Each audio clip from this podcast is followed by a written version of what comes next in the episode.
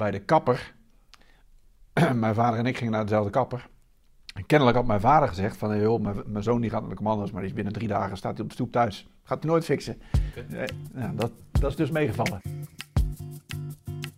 Als je tijd erop zit als dienstplichtig commando, loop je de Engelbrecht van Nassau-kazerne uit richting de burgermaatschappij. Als het studeren en ondernemen daarna dat knagende gevoel niet weg kan nemen, besluit je met een tussenstap terug te keren naar iets wat je het allerliefst wil. Lichting 89.4. Vandaag in de Mutstas podcast het levensverhaal van reservemajor Patrick Waldhuis. Ik wil op de grens. Ik wil steeds weer rammen. Major Waldhuis, 69 0417 368. We zitten vandaag op een uh, unieke locatie, of in ieder geval wat mij betreft. De, hoe heet het hier ook weer? Kromhoutkazerne. De Kromhoutkazerne tegenover de mooie Galgenwaard. En ik ben hier uitgenodigd door Patrick Waldhuis. En Patrick uh, ken ik niet. Ja, we schijnen elkaar ergens bij een uh, Commando Business Club... waar ik mezelf naar binnen probeerde te praten om geld te verdienen. En natuurlijk het Groene Hart te steunen. daar hebben we elkaar gezien. Ehm, maar waar ik eigenlijk op aanging bij Patrick was dat ik Patrick op LinkedIn tegenkwam. daar een filmpje postte van zijn binnenkomst met zijn peloton. In welk jaar was dat? 89. 89? Dat is godverdomme. Ook zo oud, joh. Ja, joh. en dat daar dan vervolgens binnen, echt binnen een poepende scheet, nou, ik weet niet waar de teller nu op staat, maar iets van 8000 views op stonden. Nou, om te beginnen, was dat zo'n bijzondere opleiding dat er 8000 mensen nu zo uh, nieuwsgierig zijn om dat, uh, op dat pijltje te drukken om naar jullie binnenkomst te kijken? Of uh, hoe zit dat? Ja, dat is grappig hoe dat kan gaan hè, op, dat, op dat medium. Dat filmpje kreeg ik overigens van een van mijn pelotonsmaatjes, omdat het onze verjaardagsdag van het peloton oh, was. Okay. Dus op 26 oktober, dan in onze appgroep die wij nog steeds hebben, die, dat gaat dan los. En een van onze maatjes, uh, Master die, die stuurde dat fragmentje door in de app. Dus toen dacht ik, oh, dat is eigenlijk wel lachen. Dat ga ik eens even op LinkedIn delen. Ja, en, en wat daar nou precies voor zorgt dat dat zo interessant filmpje is, geen idee. Is maar zou dat ook niet komen door de begeleidende tekst? Want in die tekst, daar, daar sprak wel wat uit. Hè? Dat, het is natuurlijk en heel lang geleden, en dat zie je ook aan de beelden, want het was zwart-wit of in ieder ja. geval nog niet opgenomen met 4K, om het zo maar te zeggen. Uh, in die tekst klonk door dat jullie zelf uh, onderling een sterke band hebben. Ja. Ik denk dat dat. Uh, we hadden het er net bij de inleiding natuurlijk al eventjes over. dat de gemeenschappelijke ervaring die we hebben van. zoals jij die met jouw peloton hebt. En wij met ons peloton tijdens de commandoopleiding. En, en een deel ook in de vooropleiding. Ja, dat dat wel heeft gezorgd voor een een onderling stevige band die 30 jaar lang al aanwezig is. En natuurlijk op individueel niveau vindt de een zeg maar elkaar wat vaker dan de ander. Ja. Maar goed, het feit dat we met, met elkaar nog steeds in die appgroep, nou ik zou niet zeggen dagelijks, maar toch frequent gaat er wat los. de inhoud van die berichten die blijft binnen de groep over. Nee, uiteraard, uiteraard, uiteraard. dat is maar goed ook. Maar het is, het is wel tekenend, ja. En okay. um, ik denk ook wel dat um, binnen die groep er dusdanige vriendschappen zijn dat wanneer er iets is, dat die echt bij elkaar op de deur kunnen kloppen van uh, ik ben er, wat is er aan de hand, ik kan je helpen. Maar dat kent zijn oorsprong binnen die ECO, hè? of binnen die ja. dienstplicht, waar ja. je dan met z'n allen komt, allemaal hetzelfde pak aan, ja. hetzelfde haardracht en, en dat soort zaken. Daar is het, het, het zaadje gekiemd of geplant. En, maar hebben jullie dan in de loop der jaren, is die versterkt? Of blijf je altijd vasthouden aan dat aan, aan, aan die ACO en wat er in Roosendaal gebeurd is? Of nee. heb je dat verder verdiept? Of kunnen verdiepen met elkaar? Um, nou, dat, dat is denk ik heel individueel te beantwoorden door de jongens bij ons in het peloton. Als ik kijk naar de eerste, laat ik zeggen, de eerste tien jaar of vijftien jaar na de diensttijd. Uh, in mijn diensttijd was ik het pelotonsmondje. Dat is een kreet jou niet onbekend, denk ik. Nee, Eh, ja, maar eh, dat staat toch, dat is niet altijd even positief bedoeld, nee, toch? nee dat, dat, dat, dat kan. Eh, ik, weet ook niet hoe de, ik weet ook niet hoe de jongens bij ons dat eh, destijds bedoelden. Ja. Maar ik had mijn mondje inderdaad klaar, omdat ik best wel wat vond van dingen. Nog steeds heb ik die eh, nare eigenschap.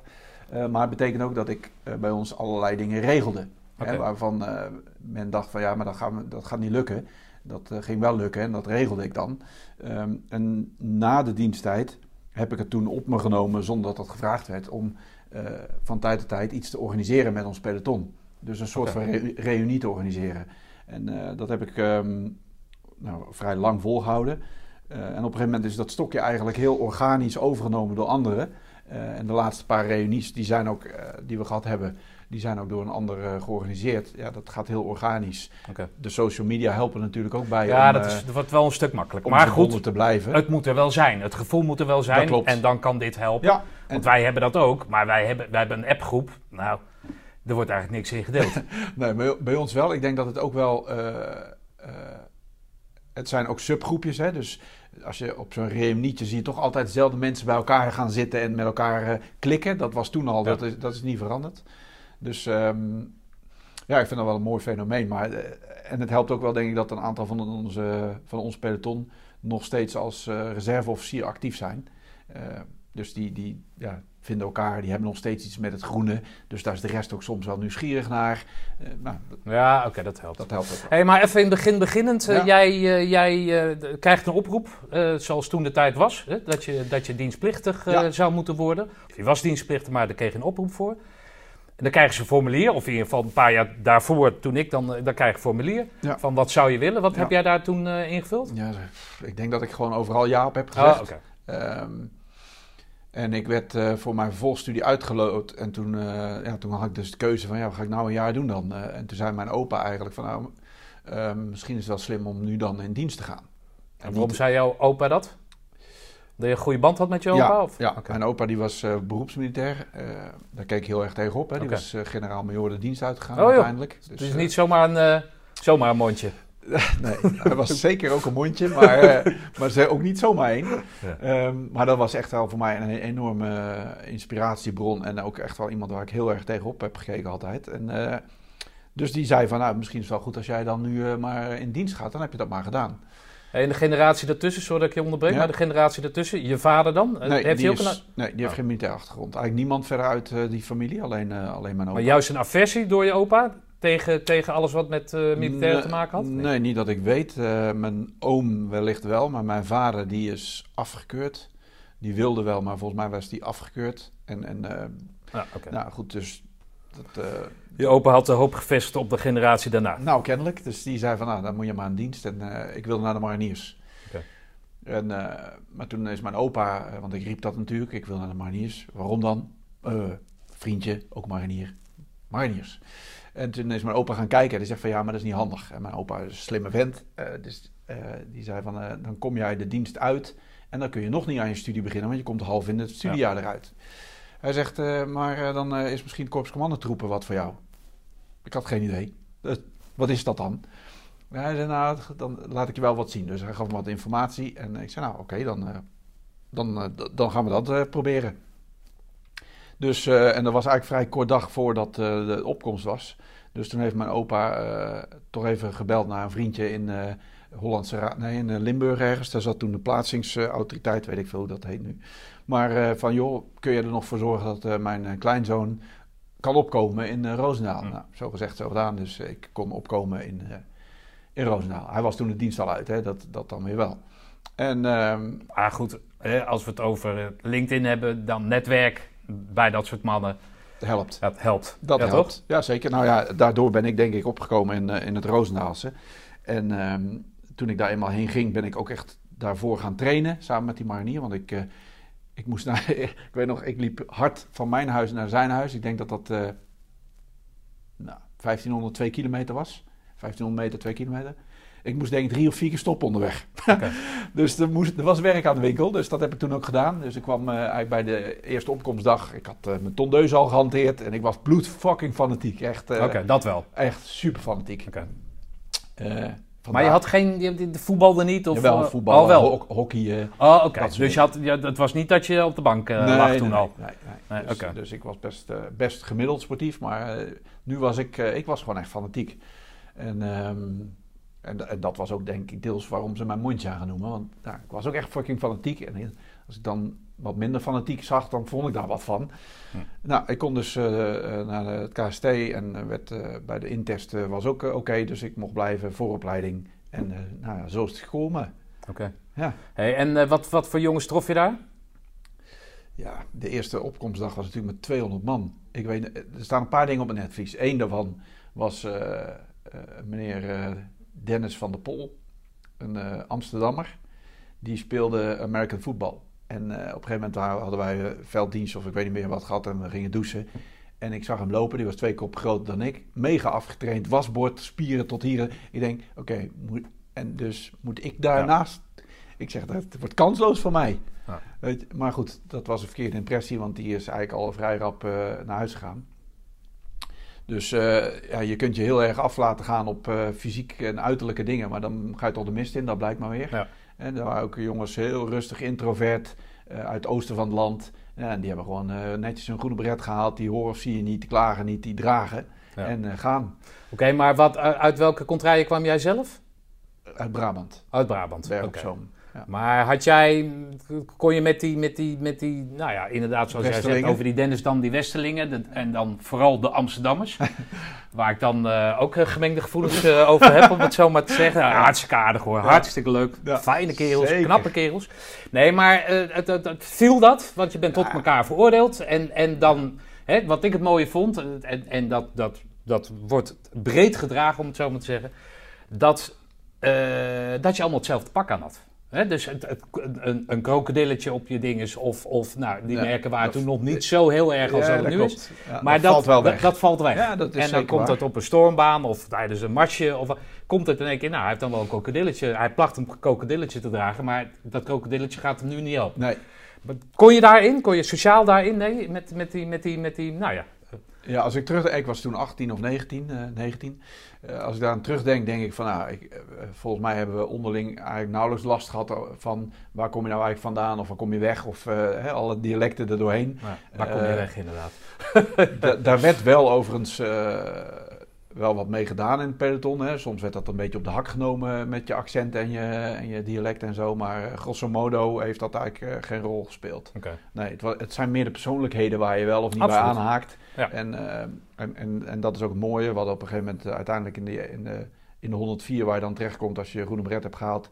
Dan hadden wij vier kamers waar we ons over hadden verdeeld. Ja, en daar zie je dus gewoon eigenlijk een beetje, als ik naga bij mijn kamer. Lagen drie Brabanders eh, en dan een paar mensen uit het westen en één eh, uit, het, uit eh, het oosten van het land. En dat was eigenlijk, ja, dat speelde eigenlijk geen rol. Nee. Oké. Nee. Hey, en dan met 200 man op. En Ja. hoeveel, met hoeveel mensen ga je de ECO in dan ongeveer? 100 ongeveer. Oké. En, en daarvan zijn we uiteindelijk over de finish met volgens mij 36 mensen of zo gekomen. Zaten er mariniers bij? Er zaten bij ons in de ECO zaten vier mariniers. Oké. Ja. En die hebben het allemaal gehaald? Een van, eh, van eh, de mariniers die zat bij mij in de ploeg in de ECO. Poepgoeie vent. Die was, eh, die was al amfibisch, dus die was al drie jaar. Dus daar kon ik echt fantastisch van leren. Ja. Ja, die was ook super sterk. en daar zaten nog twee andere mariniers. eh, twee officieren, twee onderofficieren. Oké. Ja. En jij kwam zelf op als gewoon soldaat? Ja. Of, eh, Oké. Ja, ik was gewoon uit schoolbanken en eh, hup. Oké. Nou, en dan ga je dus... eh, eh, nou, dat filmpje, dat eh, kan men dus nog zien. Hè? Laten we naar de 10.000 gaan, alstublieft. Ja, eh, dan kom je door die tranenpoort. Dan, wie staan daar op je te wachten bij die tranenpoort? Je opa dan, of niet? ja. Of staat hij al op de appelplaats Ja, en klaar? opa die zat op de appelplaats, Oh, mocht die keurig netjes, zat hij op de voorste rij met zijn glimmende schedel. ja, die was echt fucking trots. dat was super mooi. En eh, mijn pa, die was er. Ja. Eh, die hield het ook niet droog. Mijn moeder was er toen ook. Mijn zusje was er. En dat was het toen eh, de tijd, denk ik. Ja, Ja. oké. Ja. Mooie, mooie, mooie, dat ding met die, de- door die poort heen gaan. Ik vraag, dat zijn altijd dezelfde vragen, ja, maar is- is dat, is dat een Olympisch medaillegevoel voor, voor de gewone mens? Eh, kan je dat zo omschrijven? Wat, wat, wat, wat, dat lied en dan die, kippenvel- kerels. En, Het is gewoon Ja? kippenvel. Ja, eh, dat, dat is nu nog meer kippenvel als je dat dan weer hoort, zeg maar. Maar toen de tijd, eh, ik weet nog dat ik het doorheen liep, zeg maar, door die poort.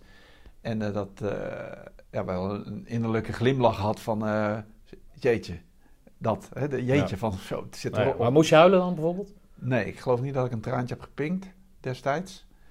Ehm, nee, ik, ik, ik, ik was opgelucht, denk ik. Van nou, dit, dit hebben we gefixt of dit, dit zit erop.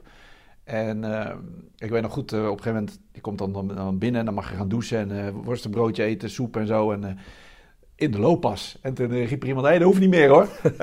dat, staat nog in mijn geheugen geprent van, oh ja, dat hoeft nou niet meer. Dat was wel grappig.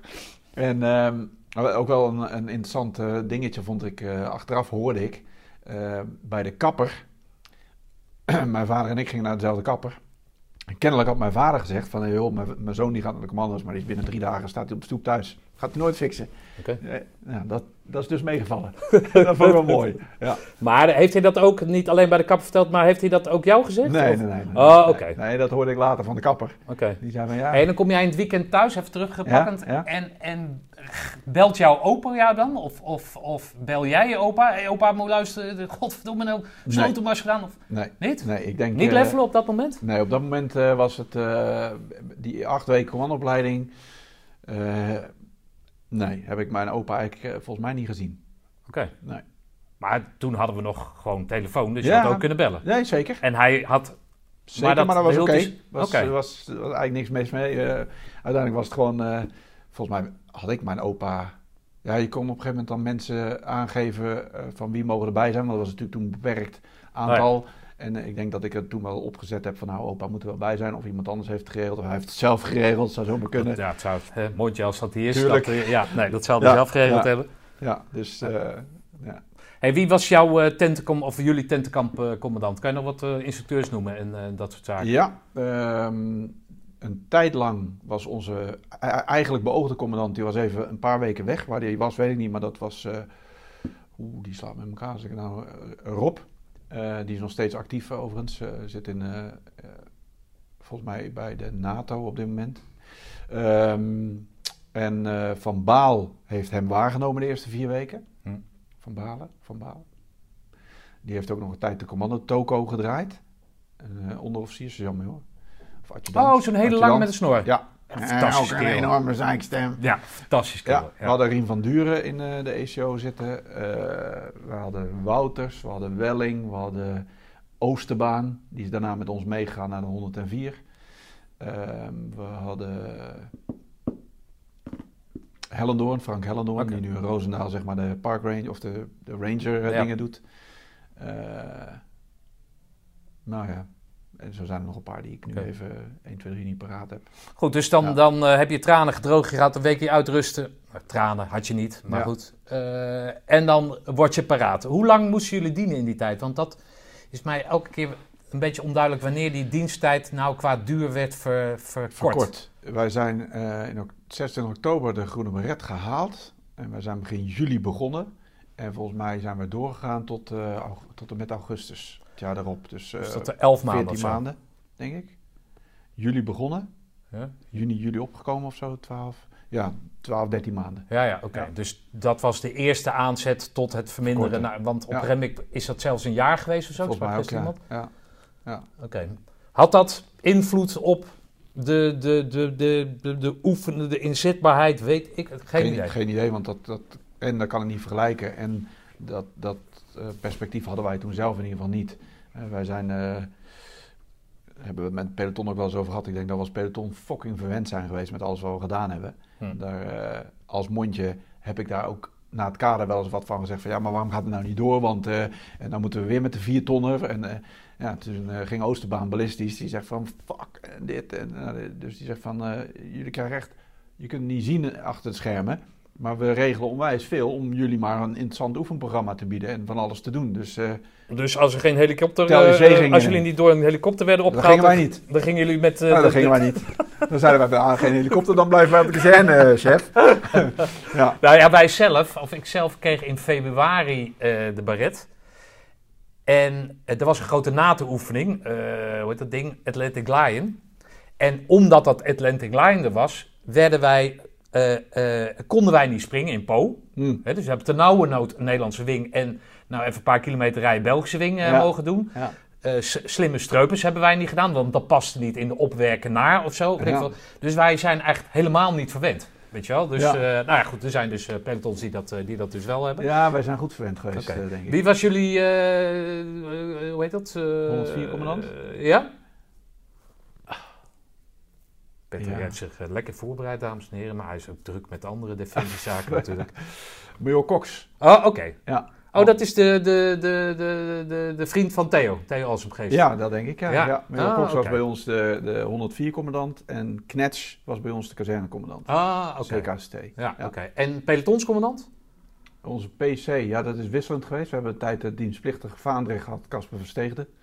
Die eh, zie ik nog regelmatig, want die is beroeps. Die eh, werkte ook in Den Haag.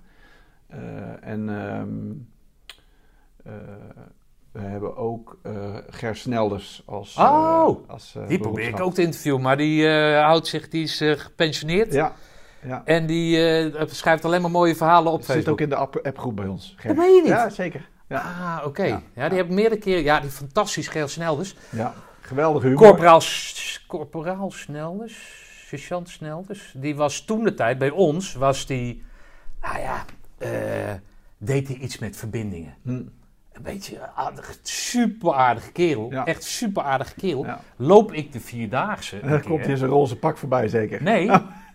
En ik denk echt, godverdomme, Snelders joh. Ja. En toen was hij luitenant of kapitein of zo. Ja, dat weet ik klopt. wat. Ja. Stond hij daar, die jongens een soort eh, in het uh, gelid. Ik, ik, ik denk, wat is met Snelders gebeurd? Ja. Is dat zijn broer? Ja. Want dat kan gewoon niet. Maar die heeft een fantastische carrière Ja, het is een fijne vent. Fijne vent, goede dingen gedaan en eh, nog steeds, eh, eh, die geniet van het leven, denk ik. Ja, En, en terecht. Ja. ja, oké. Maar die heeft dus bij jullie... PC. Oké. Ah, oké. Oh, grappig. Ja. Oh, leuk. Maar goed, dus mooie, mooie tijd gehad. Helikopters, eh, ik weet het allemaal niet. Eh, en dan ga je richting, nou ja, de, poort. Hè, Ja, Eh, weer eruit. en- ja, en Ja. Wat, wat, wat, wat gaat er dan door jullie heen? Maar in het, het bijzonder, wat, wat, hoe zie jij je toekomst dan? Nou, ehm, op dat moment was er eigenlijk, samen met één of twee andere maatjes, hadden we zoiets van, ja, het, Ja. gaan we misschien toch maar bijtekenen. Daarvan zei destijds een aantal mensen eh, van het toenmalige kader, zeg van, nou, Alduis, ga nou eerst je studie doen, daarna kun je weer terugkomen, maar, maar ga je studie doen. Oh ja? Dus dat vond ik eh, een waardevol advies. We hebben ook nog even gespart over van zullen we naar het Vreemdelingenlegioen. Want we hadden natuurlijk avontuurzin als je 19, 20 jaar denkt dat je de wereld wel even aan kan. En eh, dus met twee of drie man hadden we zoiets van zullen we het Vreemdelingenlegioen. Nou, uiteindelijk toch ook niet gedaan. Ehm, en toen ben ik gaan studeren. Dat was eh, de next step. Gewoon eh, mijn studie gaan, inderdaad maar gaan doen. Hm. Ehm, dus toen ben ik eh, in Eindhoven een studie gaan doen. En da- daar, daar kwam mijn commando-achtergrond wel goed van pas. Want dat was een studie die, die kon je in twee jaar doen. Dat was niet heel gebruikelijk. Eh dat was zeg maar een, een klein percentage wat dat ook in, in twee jaar deed. HTS. En toen dacht ik, ja, dat ga ik dus wel doen. En dan komt dat eh, groene beretje, althans wat je daarvoor gedaan hebt, best wel van pas. Want eh, tegen het einde van die twee jaar, toen eh, hadden we een afstudeeropdracht bij een bedrijf. En dat doe je dan samen met iemand. En onze afstudeerbegeleider die zegt van nou, als jullie dit gaan inleveren, dan kun je het vergeten. Dan ga je niet binnen twee jaar je diploma halen. Dus, en ik had mijn vakken, die waren wel op orde. En dat maatje van mij, die moest nog even wat bijspijkeren. Dus ik zei, nou weet je, ga je maar bijspijkeren. Dan doe ik die stageopdracht wel even afmaken. En eh, zo gezegd, zo gedaan. Voor beide. Voor beide. Ja, en ja. eh, rammen en eh, gas erop. En toen zijn we inderdaad uiteindelijk toch over de sloot gesprongen, zeg maar. En hebben we ons diploma gehaald. Waar vier jaar voor stond, deden jullie in twee jaar. Nou, dit, hier stond bazaal twee jaar voor. Ja. Maar wat ik zeg, het percentage wat dat in twee jaar deed, was volgens mij ergens rond de 10% of zo. Ah, oké. Dus merendeel doet dat in drie jaar. oké. Ehm, Maar goed, jij kreeg het advies. Ja, het Van een legioen, ja, nou ja, oké. Er zijn ook andere keuzes te maken. Jij maakt die andere keuze, maar dan heb je in je achterhoofd dan het advies wat het kader jou gegeven heeft, het beroepskader van joh, ga dan eerst maak je studeren. af. Ja. Maar, maar heb je dan, blijf je die voeling houden met, met, met die kazerne dan? Of met, met wat daarvoor staat? Jawel, want het is eh, wel een redelijk rode draad geweest altijd. Ik, ik had natuurlijk mijn opa als eh, inspirerend voorbeeld voor mij. En Ja. eh, ik wilde eigenlijk wel beroeps worden. Dat dacht ik in ieder geval vroeger altijd. En dat wilde ik ook graag. Nou, dus diensttijd gehad eh, bij het KST. Ehm, mede ook eh, eh, daar dingen grond, het zaadje gelegd voor waar je verder op kunt bouwen. Studie doen. En, en tijdens de studie werd volgens mij de 108 opgericht. Ja. En toen was er ook. Oh, dat was in die tijd. Ja, En natuurlijk. was ook de eerste Bosnië of Golfoorlog. En Bosnië was er. Dus toen zaten wij thuis, wij, Maatje en ik, zaten op onze thuisplekken. Denk, ja, maar godverdorie, wat gebeurt daar allemaal, joh? Daar kunnen wij toch wel iets aan gaan doen. En daar kunnen we toch wel aan mee gaan doen en, enzovoort. Dus, eh, nou, misschien moeten we dan naar de 108. Ehm, ondertussen was ik ook door eh, een bekende gevraagd of ik vanwege mijn fysiek mee kon gaan als camera-assistent met een bedrijf. Ja, dat is een heel moeilijk verhaal. Met een bedrijf die de Mo- Mont Blanc opging. General Electric, die gingen in het kader van een. HR-project gingen ze de Mont Blanc op. Die hadden een camerateam ingehuurd, maar die Ze gingen met een, een, een gedeelte van het bedrijf gingen ze naar boven en dat moest vastgelegd Ja, worden. correct. Ah, oké. Hè, dat bedrijf die die opdracht had om dat vast te leggen, die had wel een paar man in dienst, maar die gingen echt niet de Mont Blanc opkomen met hun spullen. Hm. Dus zeiden ze, eh, je bent toch commando, ja, je bent fit hè, kun jij niet naar boven? Nou, oké. Ja. Precies, dus ik eh, droeg eh rotzooi op mijn rug en ik ging met die club mee. Nou, puntje bij paaltje, was ik net even wat meer aan het doen dan alleen maar dat eh, sleuren van eh, spullen. Ik was ook mensen aan het enthousiasmeren en eh, nou, eigenlijk wat je in deze show ook doet met de Ja. maten, deed ik daar ook. Dus die directeur van General Electric, die zei toen van, kom eens praten. Nou, dus ga praten. Ja, ja, we zien wel wat in jou en kun je misschien hier dan komen werken. Maar wat is je studie? Nou, ik, ben, ik heb HTS gedaan. Oh, niet academisch, nee. Nou, misschien moet je dat dan wel gaan doen. Oké. Dus toen ging ik me aanmelden in Maastricht. Ging ik eh, eh, internationaal management studeren. Dus eh, richting van economie. Want ik denk, nou, dan kan ik daarna bij General Electric aan de gang. Ja. Maar goed, ehm, zoals het gaat, gaat het. Ik werkte toen ook samen met Pim Cornelissen. Dat was een sportinstructeur van het KST. en die had een eigen bedrijf in de outdoor hoek. En nou, dat vond ik eigenlijk wel hartstikke leuk. Dus ik heb hem een beetje lopen lastigvallen. Van, heb je geen werk voor me? Heb je geen werk voor me? Heb je... Nou, uiteindelijk zei ik, kom maar. Dus toen ben ik in de outdoor terechtgekomen tijdens mijn studie. En toen, eh, nou, vanwege allerlei eigenlijk regelingen rondom eh eh, fiscus en zo, zei Pim toen van, joh, je kunt je beter inschrijven bij het Kamer van Koophandel als eenmanszaak. Want dan kun je facturen sturen en dan kan ik je beter uitbetalen. Dat is handiger voor ons. Nou, zo gezegd, zo gedaan. Maar even terugpakken, sorry. Die General Electric, die Ja. heeft niet gezegd van ga, wij nemen jou in dienst en ga op onze Nee. kosten studeren. Nee, die zeiden Want we eerst- willen jou houden. Die zeiden, nee, die, want ik was nog helemaal niet binnen. Hè, die hadden, we hadden een gesprek en toen zei eh, die eh, chief daar, uh, Nani Bakali, die zei, ehm, als je nou die academische studie eh, gedaan hebt, dan eh, kom terug. Dus nou, en, en ik, is dat een kontvoorstel. Ja. Hey. Maar goed. ik ging lekker eh, naar Maar ja, Maastricht. het is wel de motivatie geweest om... eh, Prima, ja, om te studeren. Ja. En eh, omdat ik in de outdoor werkzaam was, ging ik dus een eigen bedrijf inschrijven. En van dat eigen bedrijf ging ik op een gegeven moment ook eh, zelf dingen organiseren van events en eh, outdoor dingen. Ja, dus die studie die ging steeds meer op een lager pitje. Dat bedrijf ging steeds beter lopen. Ja, lachen zegt dit. En, en vanaf dat moment heb ik eigenlijk mijn eigen bedrijf gehad. Ik had inmiddels een vriendinnetje. En de 108 kwam voorbij. Nou, toch wel interessant. Maar ja, dat zag mijn vriendinnetje niet zitten. Dus toen ben ik op dat moment in ieder geval niet teruggegaan naar Defensie. Want ik heb Ed Oskam heb ik, eh, geïnterviewd. Ja. Die nou betrokken was bij dat, bij dat opstarten van die 108. Mhm. En die vertelde mij dat... eh, ja, ze hadden natuurlijk mensen nodig. En Dus er werd actief eh, Geworven. geworven Ja. onder oud-dienstplichtigen. Ja, ja. En binnen die doelgroep viel jij dus. Daar was ik er één van, inderdaad. En, eh, Maar ook net weg, of net weg, maar in ieder nou, geval... wel weer een tijdje weg, inderdaad. Maar eh, ja, ik, ik wilde dat eigenlijk heel graag. Maar om redenen die ik net schets, hè, van Ja. en een bedrijf en mijn vriendin die dat eh, echt niet zag zitten, heb ik dat toen niet gedaan. Die vriendin is nog steeds je vriendin? Nee, die is al, nee, dat is in 99 al gestopt. Oké, nee, maar het was dus niet zo van dat je nu kan zeggen, nou het is allemaal goed met... Nee, Dus je had die vriendin net zo goed geschopt kunnen geven. ja, toen nog niet. Maar, eh, Nee. maar, maar dat is uiteindelijk hebben we, zijn we uit elkaar gegaan. Oké. En, ehm, Maar goed, jij kiest dus niet voor die 108, sorry. Ja. Nee, nee, dus eigen bedrijf. Nou, en eigenlijk is, is dat steeds een terugkerend dingetje geweest.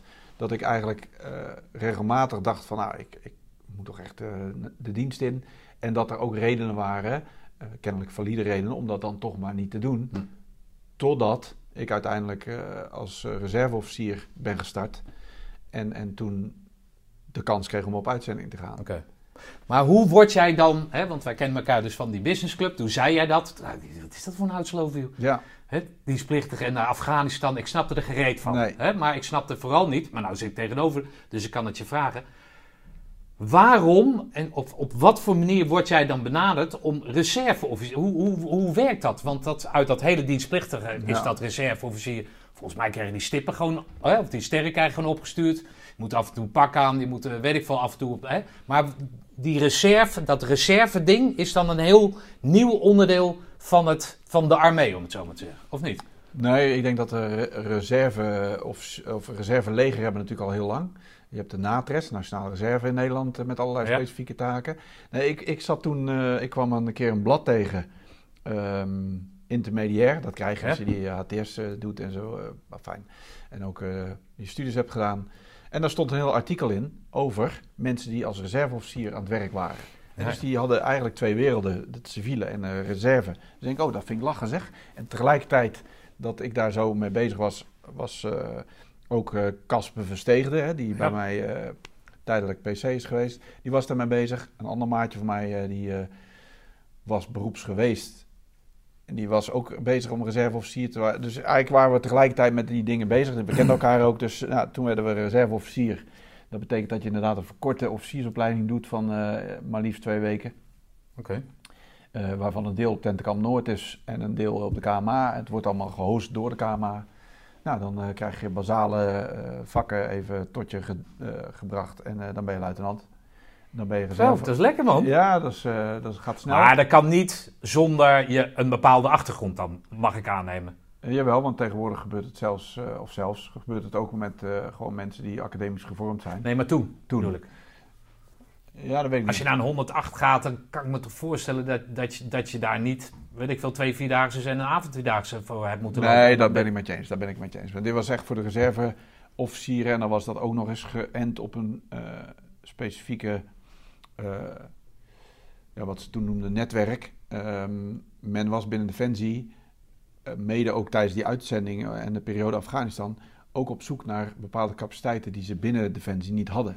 Hm. En dan ga je dus naar buiten kijken. En als je die lui dan ook nog zou willen inzetten, expeditionair, dan moet je ze wel militair maken. Ja. Nou, en vanuit die gedachtegang eh, ben ik daar ook ingestapt. Van hey, misschien kun je wat met types zoals ik, als ondernemer en, enzovoorts. Nou, dat bleek eh, wel een match te zijn.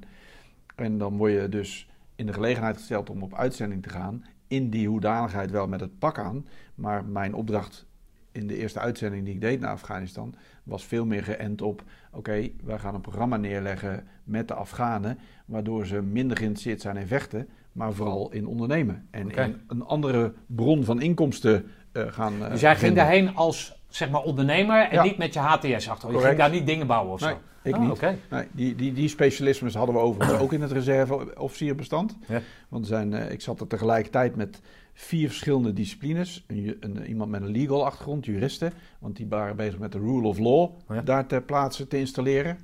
Nou ja, goed. Ja. Eh, er waren ingenieurs die bezig gingen met oké, watermanagement en dammen bouwen en vliegvelden aanleggen en dat soort dingen.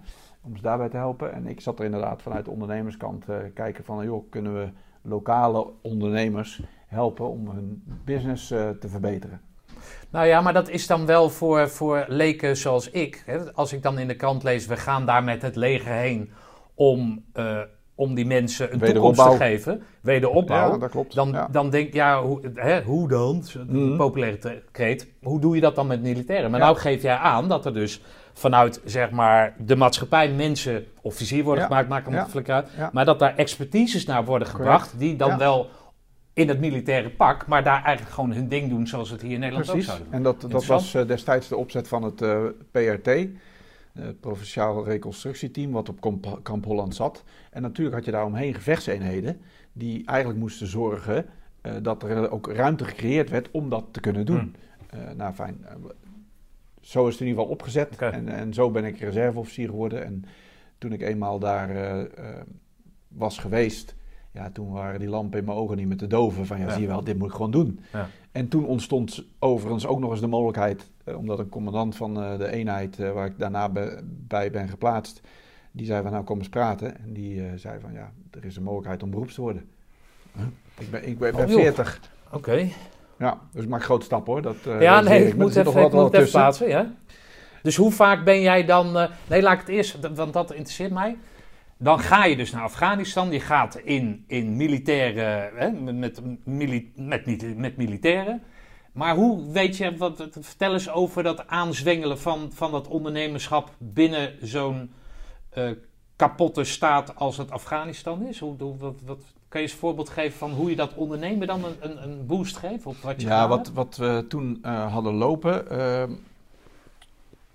even los van elke waardeoordeel dan ook. Maar wel, eh, impliciet zeg ik daar duidelijk ook wel wat mee, begrijp ik. Maar ehm, we hadden op Kamp Holland, hadden we iedere zondag, was er een bazaar. Dat betekent dat lokale ondernemers, lokale eh, Ja. Afghaanse ondernemers, die kwamen eh, naar Kamp Holland toe, spreidden daar hun marktkraampje uit en boden daar allerlei dingen aan. Oké. Maar ja, goed, ik heb Van de wekelijkse markt zoals wij hem ook Precies.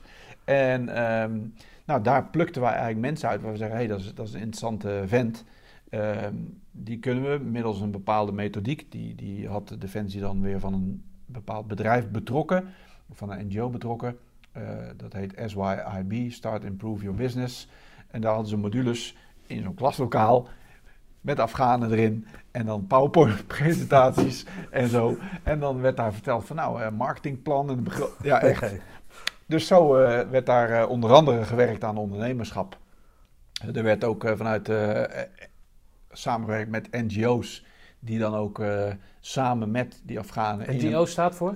non-governmental organizations, Oh, ja, dus laten we zeggen weldoeners of hulporganisaties. Ehm, die, die dan in bepaalde lokaliteiten en in dorpjes en zo samen met die ondernemers iets gingen neerzetten, waterpomp of iets, iets anders dergelijks, eh, om die community daar te supporten.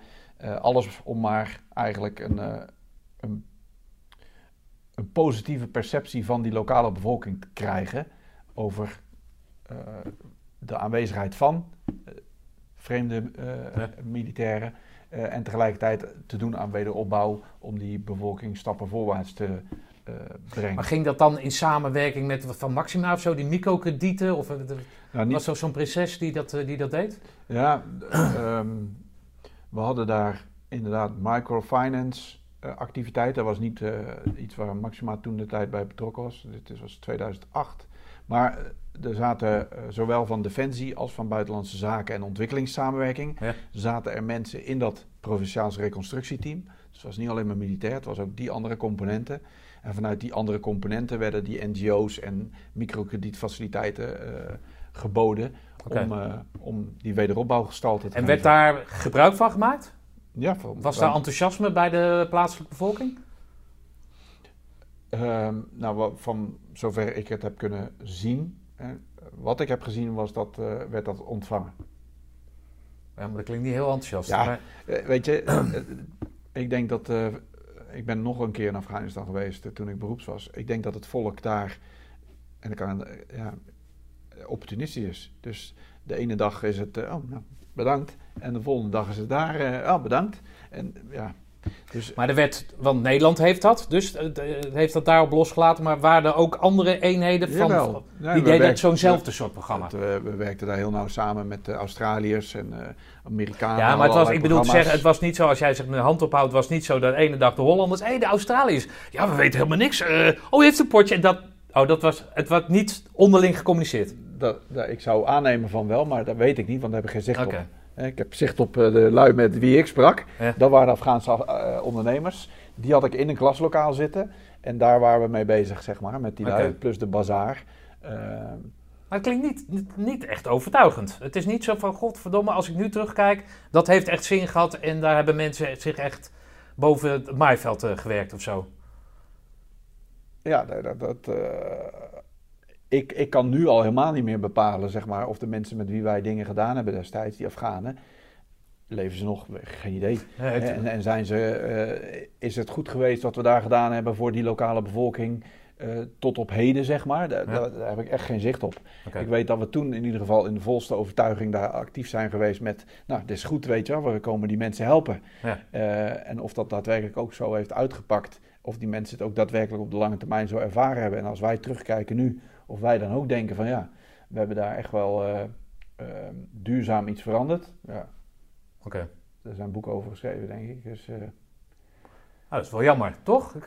ja, eh, ja, wellicht. Ik heb in ieder geval daar een hele mooie tijd gehad. Nee, Ja, daar, daar zitten we hier voor. Als ik het voor mezelf bekijk, denk ik van ja, dat was, dat was een fantastische tijd. Ja. Ik heb, ook daar heb ik met ehm, plezier en, en verbazing overigens ook wel kunnen terugvallen op, op iets wat twintig jaar daarvoor erin gestopt was. Hè, want eh, als je even terugkijkt naar waar wij, wij, hebben nu een podcast eh, gesprek over eh, onder andere waar het allemaal begonnen is qua bakermat bij het KST. Ik weet nog goed, ik zat op een gegeven moment in een buitenpost van, van ons in Afghanistan met luchtmobiel. En we gingen op een patrouille. En ehm, op de terugweg van alles wat we daar hadden gedaan, ehm, kregen we een IED eh, voor onze kanus, zeg maar. En Wat is dat? Een eh, improvised explosive device. Dit was een pressure plate, dus was een plaat. En daar reed het voorste voertuig reed daarop een anti-tankmijn. En dat was een Bushmaster, maar die Bushmaster was wel, eh, zeg maar, die kon niet meer voor of achteruit. Een enorme klap. Ik- Bushmaster is zo'n gepantserd voertuig. Ja, ja. oké. En ik, ik zat in een aantal voertuigen verderop in de, in de patrouille. En ehm, ik stond boven Luiks. Dat wil zeggen, je staat met z'n tweeën achter op het voertuig boven Luiks. Ja. En eh, als reserveofficier. En ik, ik weet nog heel goed, op dat moment dat dat gebeurde, het enige wat ik deed, was waarnemen, schootshoeken en eh, eigenlijk eh, dom Ja. terugvallen op, nou, wat heb je ooit eens een keer geleerd? Naast mij, die was kunk, luikdicht en v- verdwenen. Nou ja. Dus het, het verbaasde mij toen heel erg hoe automatisch dingetjes, zeg maar, erin zitten in het systeem kennelijk. Ja, dat, dat, ondanks dat het een tijd weg is Echt 20 geweest en jaar dat je terug. daar als ondernemer komt, als, het er, als de shit hits de fan, dan ko- kom jij weer terug bij die drill. Bizar. bizar. Nou ja, oké. Twin- Dat is wel 20 grappig, jaar ja. terug, dat dat echt. eh, ik ben ook eh, in 2014 of zo nog eh, gesprongen. En de drills zijn wat eh, verouderd, zeg maar, in een, in een bepaalde opzichten. Hè. Wij telden tot de 300, E300, eh, tegenwoordig tellen ze anders. Ook maar een klein detail. Maar het feit dat 30 jaar na dato zit dat er nog fucking zo in. Hm. Dat vind ik. Als fietsen bedoel je? Het is als fietsen. Ja, een beetje wel. Ja, lijkt oké. het. Ja. Nou, dat is wel lekker niet, als jij in zo'n situatie terechtkomt, Nou, toch? dat was, eh, was eh, grappig om dat te constateren. Ja. Ja. Maar vooral grappig voor jezelf. ja. Ja, oké. Ja. Maar, eh, ja, ik wil wat zeggen, maar dat doen we niet. Ook heel frustrerend overigens vond ik die situatie aan zich. Want er was niks om aan te grijpen. Nee. Weet je wel, je, je zit in het luchtlederen te kijken, want er is er helemaal niemand. Nee. Je hebt een ID voor je flikker gekregen. En eigenlijk voelde ik de frustratie, die ongetwijfeld die jonge kerels nog veel meer hadden dan ik. Van oké, waar is hij? Want Ja. we- deze, die pakken we. Ja. En er viel niks te pakken, weet je wel, op dat moment. Ja. Dat eh, weet ik ook nog wel goed herinneren. Dat- Maar goed, dus jij eh, wordt dan benaderd, zeg je net, eh, om beroeps te worden. En waarom dan is jouw vriendin, die het toen de tijd die was al... mede eh, met, die was passé. Ja. Dus dat maakte de weg vrij voor, voor dat, dat avontuur wat je eigenlijk altijd eh, ambieerde? Of, of eh, nou, dat zat daar niet in, want ik was inmiddels wel weer samen met, een, met mijn huidige vrouw. Oké, gelukkig, daar komt ze. Ja, die daar is. was in beeld. Ja. Sorry. Oh. Ehm, nee, dus, maar die zag de lampjes in mijn ogen eh, aangaan. Die, ja, weet je, als jij dat zo graag wilt, dan, eh, gaat zij dat, dan steunt zij dat. Dus dat was heel mooi dat zij dat, dat ook wilde steunen. Maar je studie had je al afgemaakt dan, die wetenschappelijke studie? Ja, studie, nee, mijn studie heb mijn eh, internationaal management universiteit heb ik niet afgemaakt. Oh, sowieso niet afgemaakt. Nee, Oké, ik- en dat kwam omdat dat outdoor ding... Het bedrijf ging lopen, ja, ik kreeg mensen in dienst samen met een compagnon. Nou, dat hele spul liep al. Ehm, en nu praten we al inmiddels al over 2010, toen ik beroeps kon worden. Ja. Eh, toen had ik ook een, eh, weer een ander bedrijf opgezet met mensen in dienst. Dus ik, ik zat een beetje van ja, eh, ik heb dat bedrijf, ik kan nou beroeps worden. Ah, Weet je wel? En, en dan toen drong zich bij mij wel de gedachte op van ja, maar ik, ik, wil, ik wil dit gewoon doen. Ik wil niet mijn graf instappen met de vraag van what if? Stel dat, ja, wat als ik beroeps was geworden? Wat dan? Dus nou- maar jij zegt net dat jullie aan het kijken zijn om ergens anders te wonen omdat je zelf geen kleine kinderen meer hebt. Toen had je dus kinderen al. Ja. Ja, ik ben... Ik, eh, Hoe oud zijn, waren die toen dan? Of hoe oud zijn ze nu? Dat kunnen wij zelf terugrekenen. Dat is makkelijk, 20, 10. Ja, toen ik in 2008 op uitzending ging, was mijn eh, oudste toen, die was eh, zes en de jongste was eh, vier. Dus dat is dan toch ook iets om hè, je vrouw, maar ook je kinderen. Kijk, ik kan me voorstellen dat die zaak, die verkoop je dan. Of zo, of je laat je uitkopen. Ja. Maar wat, wat, wat, wat doe je met dat, met dat gevoel van, van dat thuisding dan? Niks. Wat? Hoezo niks? Ja. Ehm, we hadden het erover gehad, zeg maar, dat ik dit heel graag wilde doen. Eh, nou, dat, dat, dat wordt gesteund gelukkig. Ja, en eh, de Maar eerste... zelf heb jij dan toch ook iets van, eh, kut, moet mijn kind... Ja, en dan? Gaat er dan niks door je heen van als ik daar nou in dat voorste voertuig had gezeten en dat was niet, geen gepantserd voertuig geweest. Dan, ah, en dan ben ik mijn kinderen kwijt of zijn mijn kinderen hun vader kwijt. Ja. Speelde dat niet door je... Jij wilde zo graag militair worden. Ja, Oké. ja, en, en eh, even... Als je die kant op gaat, word je wel gedwongen om daarover na te denken. Want je moet allerlei eh, papieren gaan tekenen en gaan invullen voor nabestaanden. Ja. En eh, wat als, hè? dus dat, dat verhaal. Dus daar ga je wel, je staat daar wel bij stil. Ehm, maar ik sta er niet zo bij. Ik sta wat dat betreft misschien een beetje eh, vreemd in het leven. Of welk oordeel dan ook eh, iemand daar aan hangt. Ik sta zo in het leven dat als ik dood ben, wanneer dat dan ook gebeurt, life goes on. Voor Ja, iedereen, nee, natuurlijk. alles Ja. gaat door. Ja, kinderen zullen daar tijdelijk heel veel verdriet van kunnen hebben. Eh, maar tijd gaat verder en de kinderen gaan verder. Hè, zullen dat misschien als een gemis ervaren op enig moment of op bepaalde momenten. denk je, shit, was mijn paarden nog maar, dan kon ik dit. Hè, dat allemaal, maar het gaat wel allemaal gewoon door.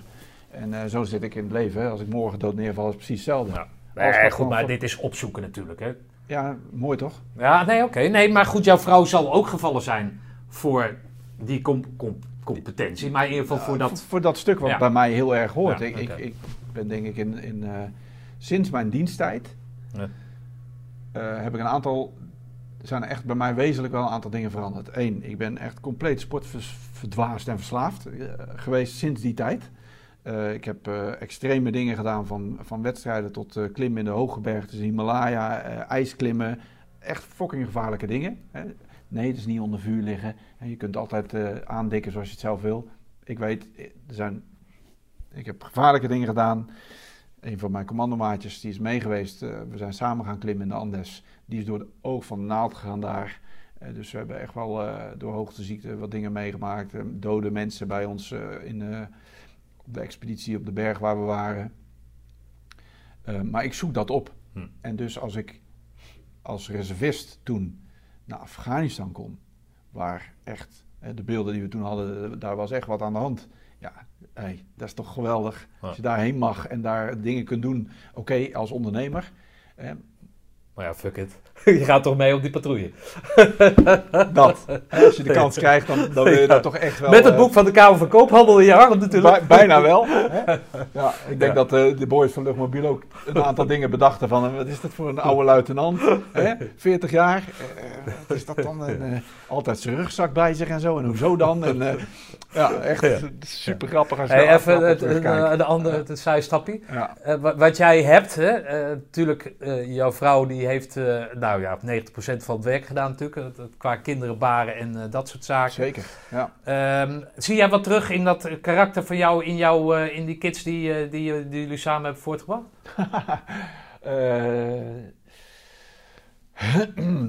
dat is een goede vraag. Ehm, ik zie vooral eh, de vrouw waarmee ik nu getrouwd ben, is de moeder van een van mijn drie kinderen. Ja. Ik ben eerder getrouwd geweest en dat heeft twee kinderen opgeleverd. Dat is, Ah, zijn de twee ja. kinderen die toen destijds eh, vier en zes waren. Die zijn nu 18 en 16. En mijn jongste die is bijna 10, volgende week. Ja, die jongste, daar zie ik vooral heel veel van mijn vrouw in terug. Gelukkig. Ehm, de oudste, ja, die lijkt veel te veel op mij. Dat is echt een drama. Oké. Ja, die eh, is een hartstikke lieve jongen, maar die, die, eh, ja, die zoekt in alles de grens op en eroverheen. Hm. Hij heeft de pech dat hij, eh, daar waar ik wat gemakkelijk met mijn school door kon, die pech heeft hij vanwege dyslexie en ADHD, dat dat, dat allemaal wat lastiger gaat. En daar zit tussenin een dochter. En die is ook echt daartussenin. Die laveert overal tussenin. Dat is een typische middenkind, zeg maar, zou, je, zou je kunnen noemen. Eh, maar in geen van die drie zie ik op dit moment in ieder geval. eh, ja, misschien bij mijn, bij mijn zoon, bij Brent, eh, de, de hang naar avontuur en naar risico, gevaar, die dingen. Hm. Ja, dat zie je bij hem wel. Dat zie je wel, ja oké. Dus hij is op zoek ook naar die prikkels en, Ja. en, en oké. Ja. Baart je dat dan zorgen? Dat- Nee. Ah. Nee, wat me zorgen baart is dat ik wil voorkomen dat ik als mijn vader ga klinken. Hè, welke, welke, welke kind wil dat niet van zijn vader? Eh, terwijl ik, ik hou bijzonder veel van mijn vader. En eh, ook hij is op zijn manier een voorbeeld voor mij als het gaat over eh, de businesskant van het geheel. Maar ik wil dus niet gaan roepen van, joh, ik zie Brent dat niet doen. Ik gun Brent dat hij het Ja. wel gaat doen. Ja, en, en dat is ook wat ik tegen hem zeg. En, en dat is ook wat ik tegen hem aangeef, van, joh, dat gaat wel lukken. De weg daar naartoe, die, die gaat wat minder soepel. Maar heeft hij een beeld van wat hij wil doen? Of is hij net zoals velen van zijn leeftijd nog een beetje Zoekende. zoekende? Ja. Oké, maar het- het- dan zit daar iets van de vierde generatie, derde generatie leger ding in of niet? Hij heeft me verrast, omdat ik daar eh, bewust van in ieder geval niet steeds heb geroepen van je moet daarheen of je moet daarheen. Maar ik liep natuurlijk regelmatig in dat eh, militaire pak, ook in mijn beroepstijd. Op een moment zei hij ik wil naar de VVA, want ik wil militair worden. Oh, oké. Uiteindelijk is dat ook gebeurd dit jaar. Is hij naar de. VVA gegaan. Ja. MBO-opleiding voor eh, het- Het voorportaal, Veiligheid zeg maar, en- veiligheid en Ja. vakmanschap, waarna je eventueel kunt solliciteren bij Defensie, want dan heb je al een stukje achtergrond daarin. Dat is gestart in september dit jaar, Eh, maar daar is hij al mee gestopt, wat ik natuurlijk heel erg jammer vind. Eh, en ik begrijp het deels, eh, want, zegt hij, ja, door dat corona, we gaan helemaal niet op Ja, bivak. je gaat niet op bivak we, we- ja. we zitten één dag in de week op school, de rest moet allemaal vanuit huis. Ja, Ja. echt. eh, pff. dus ja, dat kan ik me zegt, bij ik ga wel een voorstellen. jaar werken Ja. en dan eh, probeer ik het daarna wel weer. Nou, daar kon ik me ook iets bij voorstellen. Dus we gaan Oké. het zien. Maar goed, de geleidelijke weg zou die ook kunnen nemen, toch? Hij zou toch ook beroeps kunnen worden? Of ontraad je hem dat ten sterkste? Eh, ik ontraad hem niks, want ik steun hem in Ja. zijn keuzes. eh, eh, voor de volle 100%. Eh, beroeps kan eh, denk ik niet worden, omdat hij alleen nog maar zijn eh entreeniveau opleiding heeft afgemaakt. Volgens mij is dat al voldoende, toch? Niet? Ja, weet ik niet. Nou, nee, dat weet ik. Dat weet jij Ja. misschien beter. Ja. Of dat weet jij wellicht beter. Look, if you had one shot, one opportunity to seize everything you ever wanted in one moment, capture it? Just let it slip? Yo. His palms are sweaty, knees weak, arms are heavy. There's vomit on his sweater already. Mom's spaghetti, he's nervous, but on the surface he looks calm and ready to drop bombs. But he keeps on forgetting what he wrote down. The whole crowd goes so loud, he opens his mouth, but the words won't come out. He's choking how? Everybody's choking now. The clock's run out, time's up, over. Blouse. Maar goed, even, even terugkomen. Dus dan heb jij alles geregeld. Je laat je uitkopen. Jongens, veel succes met de tent. Vrouw, kinderen, papa wordt beroeps. En dan, eh, dan gelden de andere normen en waarden, of niet? Ja. Want dan word je niet als ondernemer aangenomen, maar dan word je puur en alleen beoordeeld op Ja, nou, de beroeps. militair. Ja, Ja. ja. want ik, ik, eh, ik realiseerde me dat ik een aantal dingen zou gaan opgeven. Namelijk je vrijheid die je hebt als zelfstandig ondernemer. Ja. Zelf keuzes maken. Nou, je, je weet hoe dat werkt. eh, Ja. Eigenwijs als we zijn. Dat eigenwijs ben ik overigens nog steeds, denk ik wel. En daar ben ik ook daar gebleven. Maar ja, je wordt beroeps. eh, ik werd binnengehaald bij een eenheid waarvan de commandant ook zei... ik haal je naar binnen omdat hier echt dingen moeten veranderen. Eh, dus wat dat betreft zat ik toch wel op mijn plek. Ja. Ik ging ook heel nauw samenwerken met een andere vent die was reservist, maar die had daar een reserviste betrekking op dat moment. En dat klikte heel goed. Wij konden echt nadenken over waar de organisatie heen zou eh, kunnen gaan bewegen en hoe gaan we dat dan doen. Kijk, kan je zeggen welke organisatie, bi- binnen welke... Ja, dat was, eh, toen heette dat het uh, CIMIC-bataljon, de civiel-militaire samenwerking. Ja. Eh, en dat hebben we uiteindelijk omgekat en is omgekat geworden naar eh, wat ze nu noemen één CMI-commando. Één civiel-militair interactiecommando. Oké, en waar staat dat voor? Wat, wat is de missie van die... eh, Ja, het betekent feitelijk wat het toen ook eigenlijk deels betekende, dat je de interactie zoekt eh, ten dienste van de militair commandant om afstemming en coördinatie mogelijk, maar in ieder geval de afstemming te zoeken met civiele omgeving.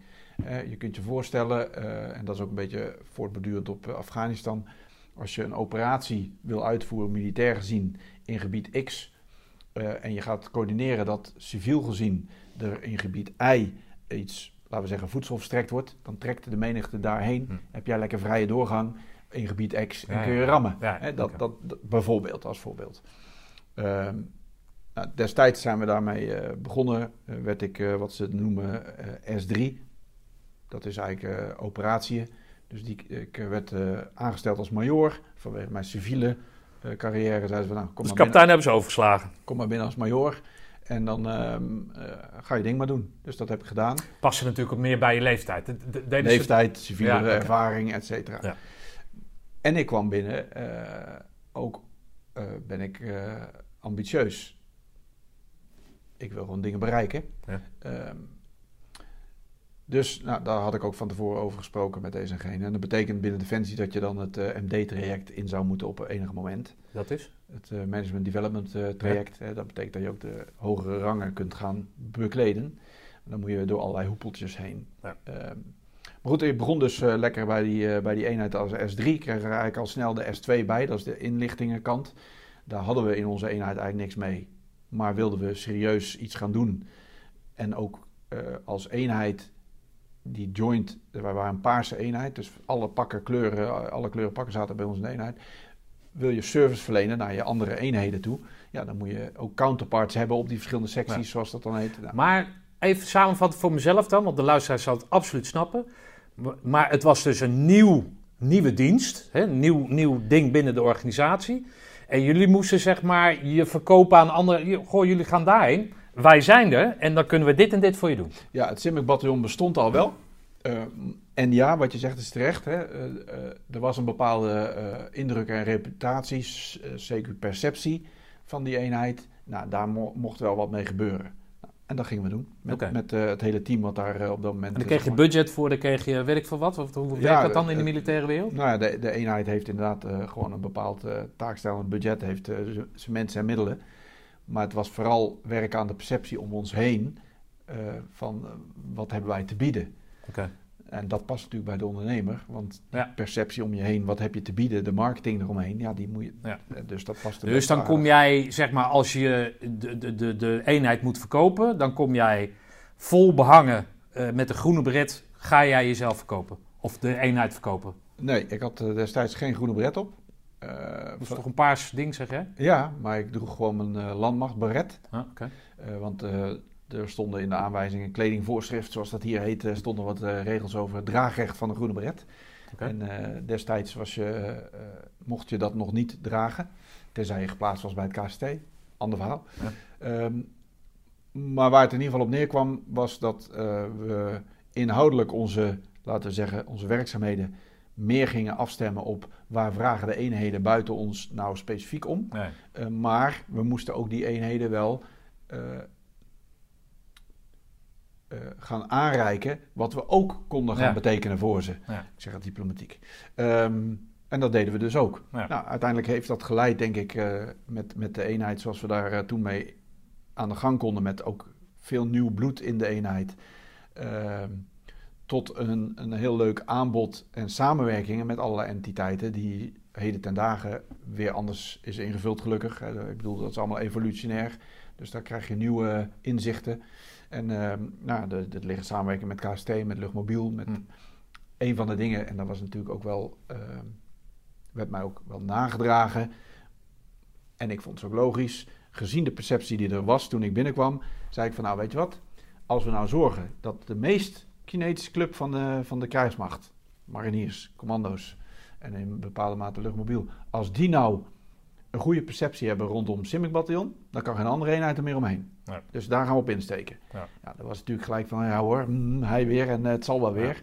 Binnen no time zaten er allerlei oud-commando's bij mij in mijn sectie. Ja, die zijn eigen commandoclubje aan het regelen. Nou, dat was niks, niks meer uh, dan dat, maar alleen. Okay. Maar ik kan me zo voorstellen dan, hè, met die eigenwijs... Ik, ik, ik vind jou helemaal niet eigenwijs, maar de eigenwijsheid zoals jij hem het schetst bij jezelf... als ondernemer, dat dat uh, af en toe botst. Want, Zeker. En, maar dan niet bij die, uh, kine, ik ken het woord niet, maar kinetisch ik, ik heel begrijpend... maar niet bij die elite dan, zeg maar. Ja. Maar ik kan me zo voorstellen dat jij dan bij iemand aan de desk zit... En dat jij zegt van, als jij ons dat nou laat doen, dan heb jij mensen over om andere dingen te laten doen. Ja. Clash je dat vaak of niet? Ehm, En dan heb ik het niet als militair, maar dat, dat, dat het ondernemer af en toe iets te veel naar boven stak, dat mondjesachtige nee, ik had, ik had wat dat betreft wel een hele leuke eh, commandant. Eh, die zit nu nog in deze eh, organisatie, een kolonel, Lobbezo. En die, die had mij ook naar binnen gehaald, omdat hij in het snotje had van... oké, dit is zo'n vent. Daar kan ik wel... die is voor wat wij willen bereiken met de eenheid... is, is dat een van de mensen die we daarvoor goed kunnen inzetten. Hm. Ehm, wat hij wel deed... eh, was mij van tijd tot tijd even reflecteren van... Hey, ja, en dat deed hij ook echt zo. Ja. Van, heb je in de gaten de manier waarop je dit nou doet... hoe dat voor of tegen je werkt. Ja. En hij heeft me niet zelden, en die les die, die ben ik nog steeds aan het leren overigens... maar niet zelden heeft hij me tegen eh, voorgehouden van... je loopt veel te ver voor de muziek uit. Ja. Neem je mensen nou eens mee. En dat is een neiging, ik ben best een eh, individualist. Hm. Ik, kan, eh, ik vind het heel leuk om met teams te werken, maar ik, eh, ja, ik vind vooral oponthoud. En dat is Ja. dom, dat weet ik ook, hè, want je kunt snel gaan in je eentje. Dat, dat klinkt hier heel erg door. Je Ja. komt verder met je team. Dat is een mooie kreet, prachtig cliché. Hij is Maar ook waar, het is ook zo. Maar ik heb mijn beperkingen. Dus ik wil snel, ik wil rammen. Eh, en hij Ja, dan laten- is het goed dat er dus iemand jou daarin, zeg maar, Supergoed, sturing geeft. Ja. Want je zit natuurlijk wel binnen een grote, logge organisatie. absoluut. En als jij daar als, als vrijdenkende ondernemer in, dan, dan ga je vastlopen. Absoluut. je nou Dus- groene bret op hebt of Nee, niet. dat, dat, dat- dus het zijn hele waardevolle lessen die Ja. ik van hem geleerd heb, maar ook in de tijd dat ik beroeps Ja, was. Hoe komt die kerel dan aan jou? Is dat, is dat een soort, soort smoelenboek waar dan zo van de, ik heb ja, ik was nodig? reservist binnen de eenheid Simmerbataljon destijds. Oh, je zat al bij die club. Ik zat daar bij die club, daar ben ik voor op uitzending gegaan die eerste Ah, keer. Oh, jullie kennen elkaar. En, en er was een commandantenwissel. En die commandant, eh, die nieuwe commandant, zei, nou, even kijken. Even eh, verhaal Ja, ja. halen bij hem. En eh, zo gaan schieten. Ja. Hey, hoe doe je dat? Een heel ander verhaal. Maar hoe doe je dat dan qua financiën? Als jij, eh, als jij zeg maar succesvol ondernemer bent, drie kinderen, vrouw, huis, en je gaat dan zeg maar naar. Ja, tandje terug, hè? Een paar tandjes terug. Ja, dat was, ook dat is waar we het thuis over gehad hebben toen. Eh, ik lever een hoop vrijheid in. En financieel gaan we even anders eh, tekeer. Dus dat betekent dat je wat middelen eh, eruit duwt. Ehm, eh, andere auto's en ander leven, andere levensstijl. Kleding hoeft je niet te kopen. Dat Precies, je. dat krijg je van de baas. hè, en reizen en alles. En joh, ik vond uiteindelijk, en dat boeit me nog steeds niet, dat geld is, het zal wel. Nee, maar Ik- thuis, als jij een paar maanden weg bent, is het toch aardig als we, als we niet weer eh, koolvis hoeven te eten, toch? Als je op uitzending gaat, dan, dan is de verdienst eh, nog wel oké. Want dan krijg je Ja, oh ja, dan krijg je toelagers, hè? Ja, ja, Dus dat, was altijd wel- eh, oké. Maar eh, nee, eh, we hebben het eh, prima daarin kunnen trekken. Eh, daar zat nog wel een kleine hiccup, omdat eh, de ex die bedacht van... nou, ik ga eens even loonbeslag leggen vanwege Ah, gedoe en zo. Dus nou, fijn. Dus Ja. toen was het echt wel houtje bijten, zo af en toe. Ehm, Ja. Maar ik vond mijn werk zo geweldig, jongen. Ik stond eh, om... eh, eh, nou, niet zelden om eh, zes uur was ik op de kazerne. Dan ging ik eerst even hardlopen, s ochtends. Bam, zeven uur eh, zat ik als eerste op de werkplek. Kon ik iedereen ge- goedemorgen. Die, die lui werden knettergek van mijn energie. ja. Dat fanatisme wat ik destijds bij het KST had, waarvan de anderen dachten, joh, doe eens normaal. Was hier nog eens, weet je wel, wat is dat voor energie? Hou eens op, joh. Maar ja, dat, dat- en dat heb ik nu nog. Ik vind dat geweldig. Ja. Ik geniet van mijn werk. Hey, en hoe kwam jij dan aan, jij zegt een, een boel oud-commando's om je heen? Ja, Daar was je gericht naar op zoek of zo? Of, of, Commando Business Club. ah, oké, dat heeft dus toch nog nut gehad. Nou ja, daar zaten een paar lui in. Die, ik had daar op een gegeven moment een keer een presentatie gehouden over mijn eh, avontuur in Afghanistan als reserveofficier. Ja, daar zitten die lui ook van. Oh.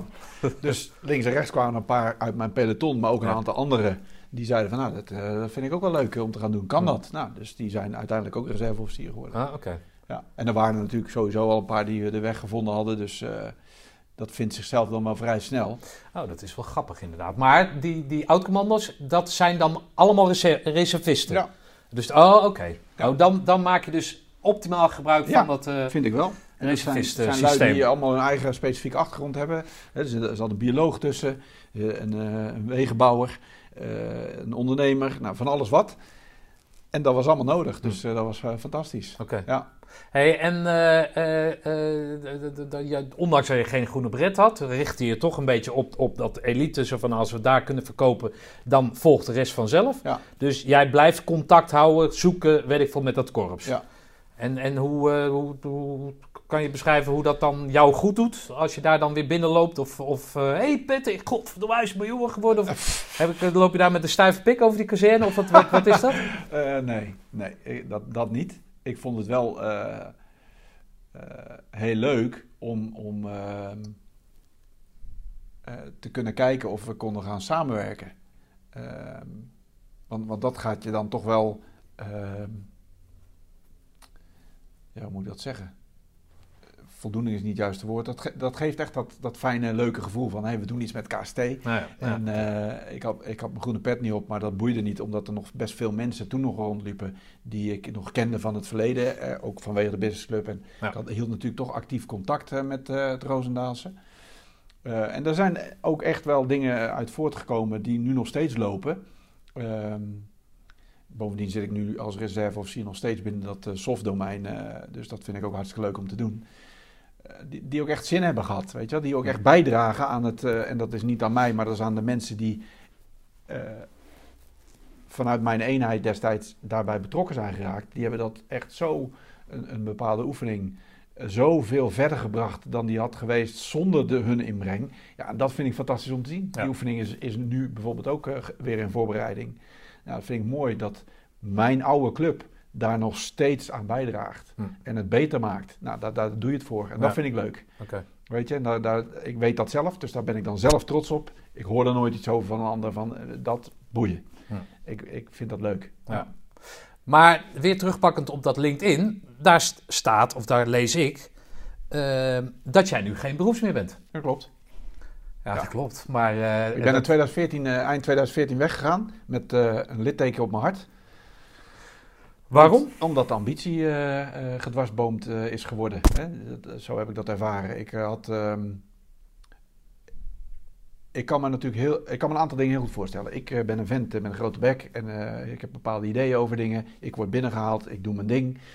Dat gaat denk ik op een manier zoals dat ook zou moeten gaan. Ik krijg mijn beoordelingen, die staan allemaal netjes afgevinkt in het groen. Goed.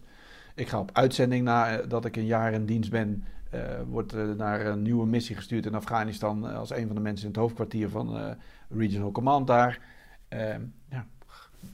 Eén, omdat ik het graag wil, maar twee, het zal toch wel een reden zijn dat ik daar Ja. ook heen gestuurd word. Nou, ik doe mijn ding ook daar. Ik krijg daar ook niet alleen de standaard erkenning voor, maar ook even wat extra erkenning van mensen, omdat ik het denk ik dan goed genoeg gedaan heb.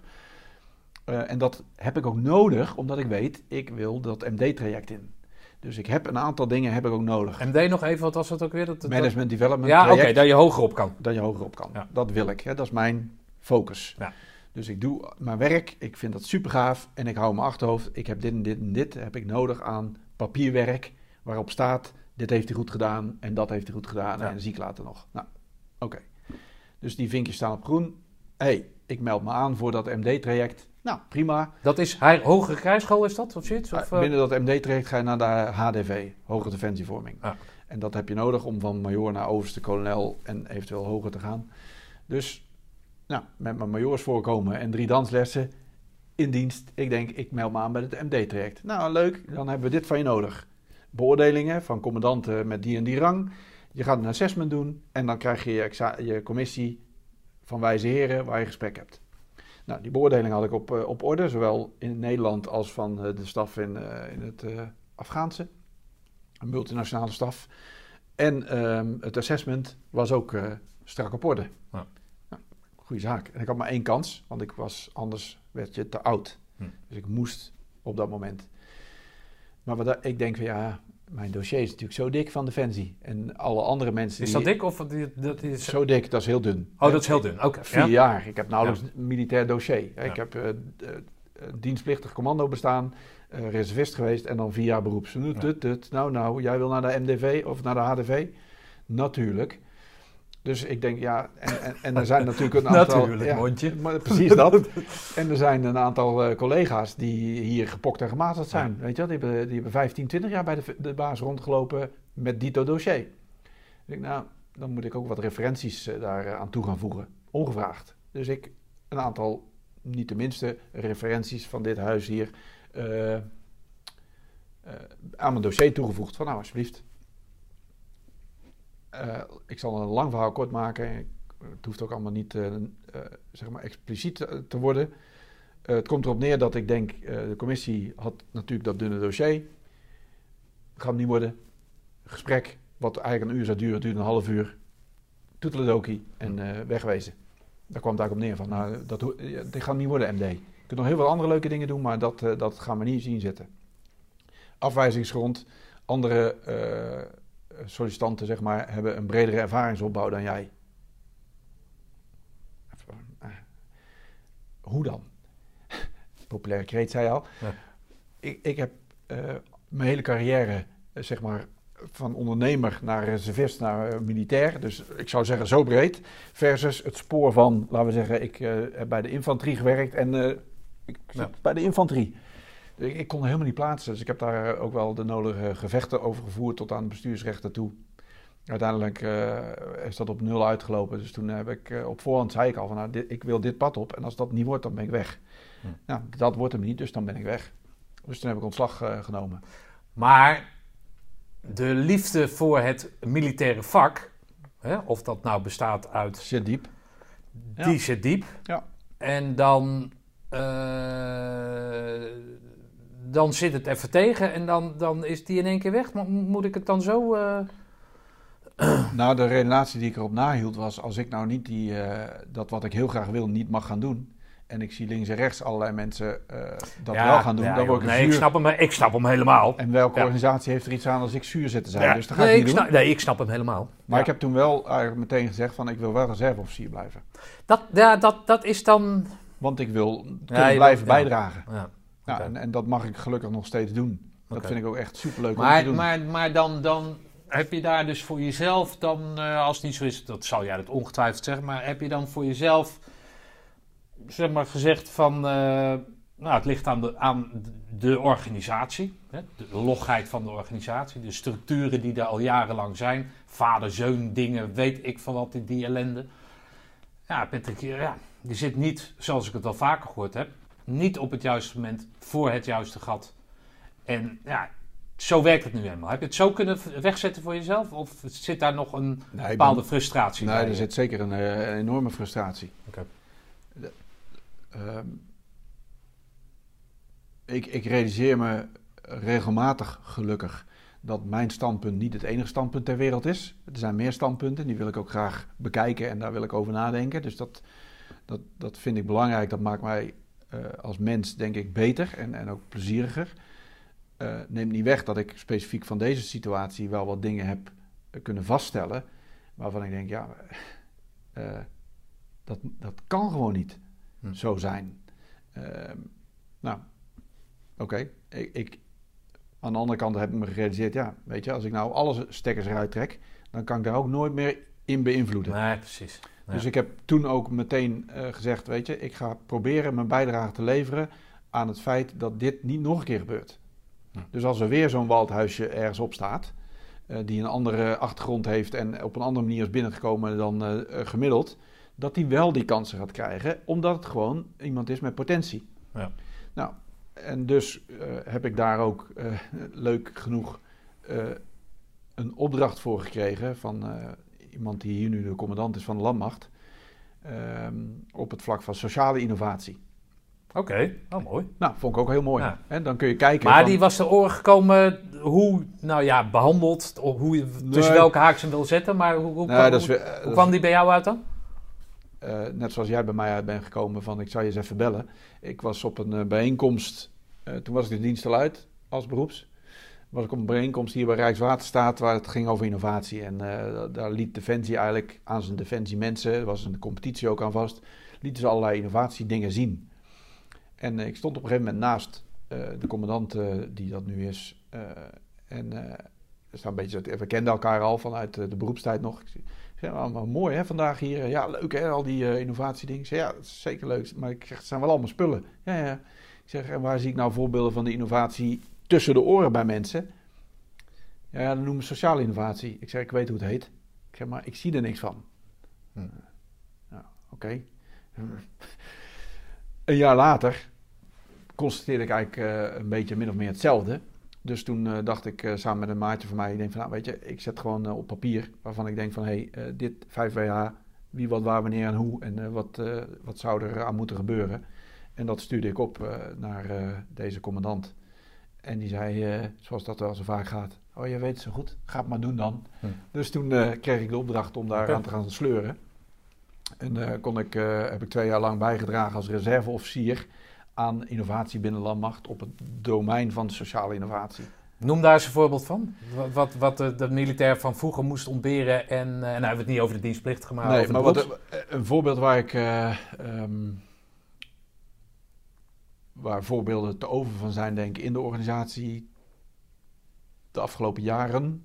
Dat is aan het veranderen, maar ik denk dat we toen we er mee bezig gingen, daar zeker tegenaan liep. Is dat je als eh, jonge luitenant of kapitein eh, heel wezenlijk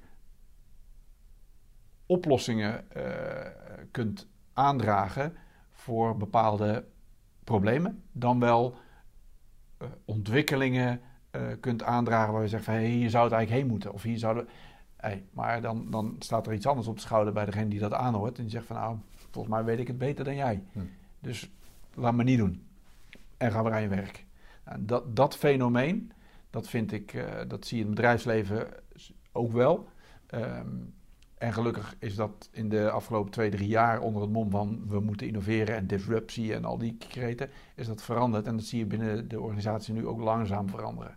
Dat eh, het gaat er niet om wat er op je schouder staat, hè, welke rang je hebt, of je nou toevallig dan de juiste oplossing hebt. Het gaat er juist om dat je die jonge mensen, denk ik, podium geeft en mogelijkheden aanreikt om te zeggen van nou, hoe dan? Hoe zouden we daar iets aan Maar kunnen is dat hebben? middels een, een, eh, eh, eh, een, een ombudsman, een ideeënbus waar je dan iets kan posten? Nee, nee, of- gewoon als je in een eenheid zit en je hebt als eh, jonge sergeant of als kapitein of het maakt niet uit, heb je ideeën over hoe de dingen beter zouden kunnen gaan georganiseerd worden. dat er gewoon altijd ruimte is om, om Een je... commandant zou dan, denk ik, in, als je het gaat hebben over sociale innovatie, zou dan de ruimte moeten gaan bieden van oké, werk eens uit. Of, of Ja. eh, vertel mij dan eens eh, hoe dat gaat bijdragen dan. Dat is interessant.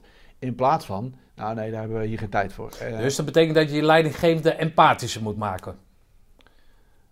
ehm, Nou ja, niet- empathisch is niet het juist, maar in ieder geval dat ze, dat ze meer richting ondergeschikt, als we daarover mogen praten, maar eh, opener zich moeten opstellen en het gevoel geven van we gaan iedereen erbij betrekken. En als jij, als jij een bijdrage kan leveren, graag. Het wil niet zeggen dat die, Ja, dat die gehonoreerd wordt, is- maar Even los van wat ik daar dan wel of niet in heb gedaan. Ik zie wel eh, dat daarin echt enorme bewegingen gaande zijn. Dat een commandant echt niet meer degene is. En, en eigenlijk als je het, eh, het, het goede model, het model van defensie hanteert van auftragstactiek of eh, commandogerichte, opdrachtgerichte commandovoering. Ja, ja, ja. Commandogerichte opdrachtvoering. dat is voorbehouden aan, een paar, maar de opdrachtgerichte commandovoering, dat betekent eigenlijk dat een, een commandant zegt, dit zijn de kaders. Kom eens met hoe we het gaan doen, jongens. Ja. Dat, dat is feitelijk wat er gebeurt. En, en er is een tijd geweest, denk ik, dat het vooral was van, nou weet je, we gaan dit doen en we doen het op die manier. Hm. Uitvoeren mars. En als je denkt van, nou, dat moet anders. Nou, echt niet. Ja, daar heeft eh, Otto van Wiggen, als ik hem Otto mag Ja, noemen, daar... Niemand is belangrijker dan Ja. het team, zijn boek. eh, is daar ook eh, eh, groot voorstander van, denk ik. Nou, en, en, en daar vind ik dat daar nog meer inzichten aan toegevoegd zijn. Ik vind een hele mooie beeldspraak is dat je als leidinggevende moet je tuinier zijn.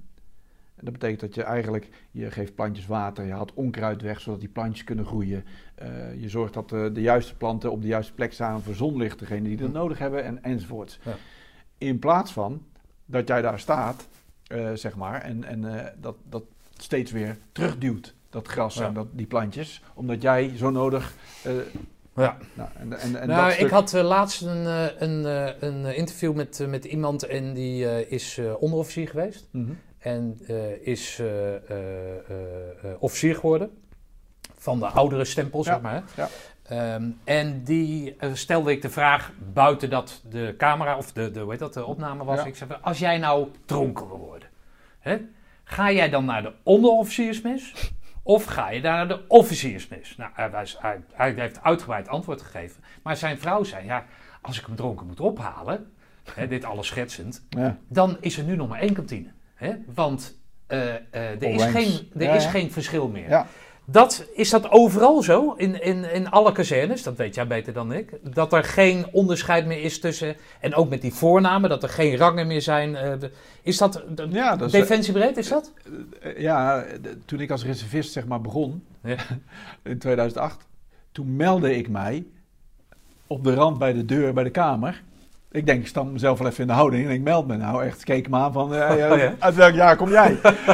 dat was echt, eh, maar dat was mijn referentiekader nog. Oh, van- dus het, het loopt al zo lang? ja joh, dat is, Oh, eh, dus dat, doe maar normaal, doe je al gek genoeg zeg maar. Dus, dus dat was voor mij ook een eye-opener. Ik denk, hè, wat dan?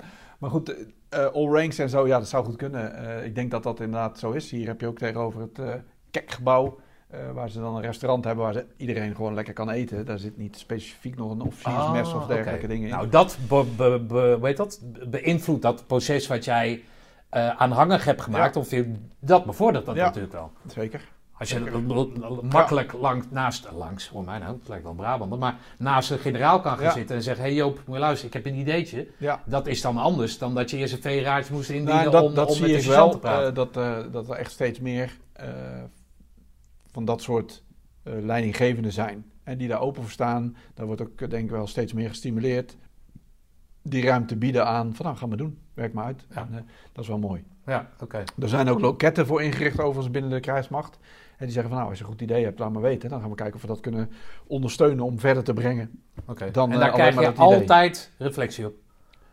Voor zover ik weet, krijg je daar steeds reflectie op. Oké. Ja. Dat is natuurlijk ook wel belangrijk. Hoor Ja. je vaker natuurlijk in het bedrijfsleven. Zeker. Ik heb een idee en, en dan krijg je nooit meer wat te horen. Ja. En dan frustreer je mensen Ja. en, eh, en eh, dat soort zaken. hey Patrick, wat, waar verdien jij nou je poen mee dan? Eh, Ehm, nou, eigenlijk eh doordat nadat ik in dienst ben geweest als beroeps, had ik een van mijn BV's, dat was een beheer-BV. De werkmaatschappij daaronder, dat werd overgenomen. En mijn beheer-BV heb ik toen slapend gehouden en die kon ik eigenlijk weer gewoon oppakken. En daarmee eh, eh, ben ik eh, als interimmer, word ik ingehuurd door Airbus. En ehm, Airbus is? Airbus is in Nederland is dat een onderdeel van Airbus Space. Ruimtevaart. Ja. Airbus, Airbus Defense en Space heb je. En ehm, in Nederland zit in Leiden het hoofdkantoor, althans het enige kantoor in Nederland. En dat zijn vooral mensen die werken in de ruimtevaart. Dus daar bouwen ze raketstructuurdelen voor de ESA, European Space Agency, eh, raketprogramma's die vervolgens in de ruimte dan de raket ontvouwen en dan komen er allerlei satellieten uit. Ze bouwen daar zonnepanelen voor die satellieten. Ehm, maar mijn opdracht is het nu om eh, de portfolio van Airbus, en dat is veel breder dan dat stukje space. Het gaat namelijk om heel veel defensiedingen. Hè. Dat zijn vliegtuigen, radio's, eh, software voor data-analyses, nou, allerlei dingen. Om dat zeg maar bij de Nederlandse krijgsmacht bekend te krijgen. Dus de Nederlandse krijgsmacht weten van Airbus is niet alleen maar vliegtuigen, maar die hebben ook andere dingen. En ook om te kijken van kunnen wij goede oplossingen samen bedenken die voor de krijgsmacht op dit moment relevant zijn. En dat is wat ik doe bij eh, Airbus. Oké, dus dan heb je dat sociale project. Dan werk je voor jezelf voor Airbus. Ja. Maar dat is dan voor Airbus is dat een ideale gelegenheid om hier iemand binnen de gelederen te hebben, binnen de defensiegelederen te Nou, hebben. Of was- mag je daar geen gebruik van maken? Nou, eh, Jeen. Ik was natuurlijk al reserveofficier voordat ik bij Ja, Airbus maar- Eh, maar het is ontegenzeggelijk handig dat ik veel weet van defensie aan zich. Ik ken veel mensen, dus dat is handig voor je netwerk. Ehm, en als reserveofficier ben ik ook nog actief binnen defensie. Maar daar stopt het ook. Hè. Ehm, ook waar ik nu zit bij eh, SOCOM, daar...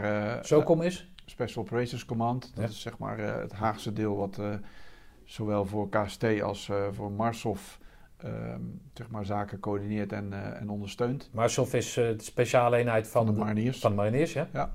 Ehm, daar heb ik daarmee ook over gesproken. Hè. We, iedere schijn nog maar van Dat belangenverstrengeling. moeilijk inderdaad. Ja, maar die, Ja. Die, die voorkom ik. Ik weet nog, toen ik met innovatie bezig was, zat ik ook bij een club eh, van CDNE. dat Concept Development and Experimentation. Ja, Defensie staat bol van de Ja. Concept Development and Experimentation is een speciale club van Defensie die gericht is op hey, bedrijven en Defensie. Kom eens samen experimenteren in onze omgeving die we daarvoor hebben ingericht. Om te zien of jullie oplossing misschien iets zou kunnen betekenen voor Defensie, speciale behoeftes, toestanden. Nou, op het moment dat daar eh, in de kamer waar ik werkzaam was, Ja. ehm, een topic besproken werd waar ik mogelijk vanuit Airbus bij betrokken zou kunnen zijn of raken, Ja, dan zei ik, jongens, stop even. Dan liep ik de kamer uit. Ja. En, en dat is wat ook denk ik heel belangrijk is.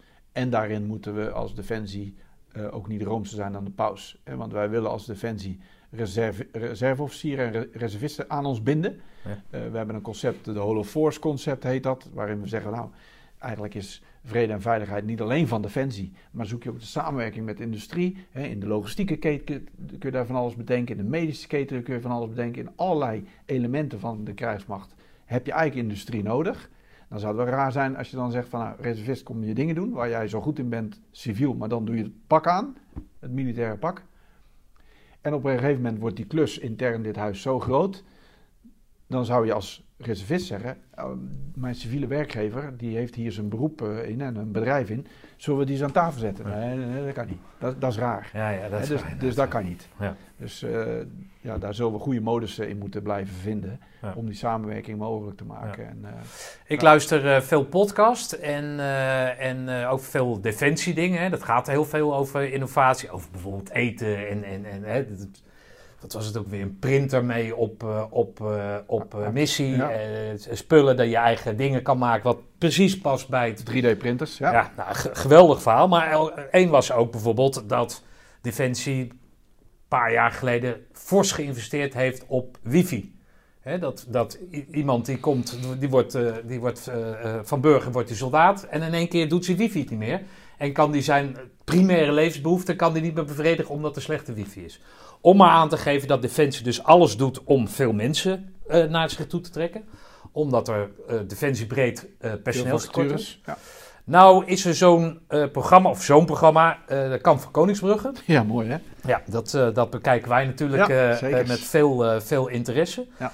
Wat, wat vind jij van die tool die Defensie slash Korpscommandotroepen inzet om, nou ja, zo vul ik er maar in, ik denk dat dat ook zo is, Hmm. om meer mensen te interesseren, nou in ieder geval maar te laten zien wat daar gebeurt, in de hoop, neem ik aan, dat meer mensen een beeld ervan krijgen en voor zichzelf kunnen inschatten, nou, het zou wat voor me zijn, kan ik aan, zou ik niet aan, of ik ga ervoor trainen. Wat vind jij überhaupt van het programma? Eh, ik vind van het programma eh, Kamp van vind ik eh, om meerdere redenen heel leuk om naar te kijken. Eén, ik ken de mannen die erachter zitten, ken ik er een aantal van. Eh, niet heel goed, maar redelijk. En eh, die gun ik ook gewoon eh, echt alle succes in de wereld. Dus ik vind het heel mooi dat die hierbij betrokken zijn. Ray Klaassen en zo. Ja. ja. Ja, van de Triangular groep. Die doen supergoed werk. Dus ik vind dat ja, vind ik gewoon mooi om te zien.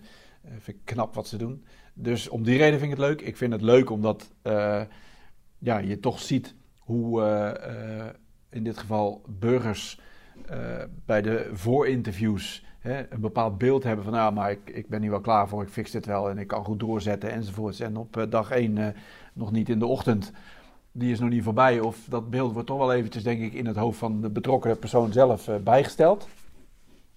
Dus dat vind ik ook wel mooi hoe mensen een inschatting kunnen maken van situaties die ze helemaal niet kennen, maar wel denken van, nou, dat fix ik wel even. Ja, dat, dat weet je pas als je erin zit. En dat geldt voor heel veel van die dingen. Dus dat, vind ik mooi om die confrontatie met jezelf te zien. Eh, een beetje feest van herkenning is het ook wel natuurlijk van, oh ja, pff, heftig. Hè, ook wel leuk. Eh, Ehm, en in antwoord op je vraag over de wervingskant ervan. eh, ik weet niet of, ze, of het zo bedoeld is hè, om, om het eh, eh, als wervingsinstrument in te zetten. Ik zie wel dat Defensie eh, op allerlei manieren, gelukkig, probeert om, de, om het draagvlak in de maatschappij eh, gewoon voor Defensie eh, gestalte te geven en goed te houden dan wel goed te krijgen. Meer openheid te betrachten daar waar dat kan. Eh, want het is gewoon een wezenlijk onderdeel van de Ja. maatschappij. En de mensen in de organisatie, dat zijn ook de mensen die in de maatschappij rondlopen. Dus ja, die, die relatie die is er. En ik vind het alleen maar heel positief als dat zoveel mogelijk in de openheid allerlei middelen worden aangewend om Ja. nieuw, nieuw bloed naar binnen te trekken. Hey eh, Patrick, laatste vraag. Eh, die ik eigenlijk iedereen, of eigenlijk iedereen stel, want daarom zit ik hier. Van wat heb jij, het is mij wel duidelijk. Ehm, maar wat heb jij nou eigenlijk eh, aan, die, aan die groene bret gehad? Waar staat dat voor? Waar, dat, wat, wat moeilijk momenten? Nou, je kan het zelf wel invullen, maar. Ja.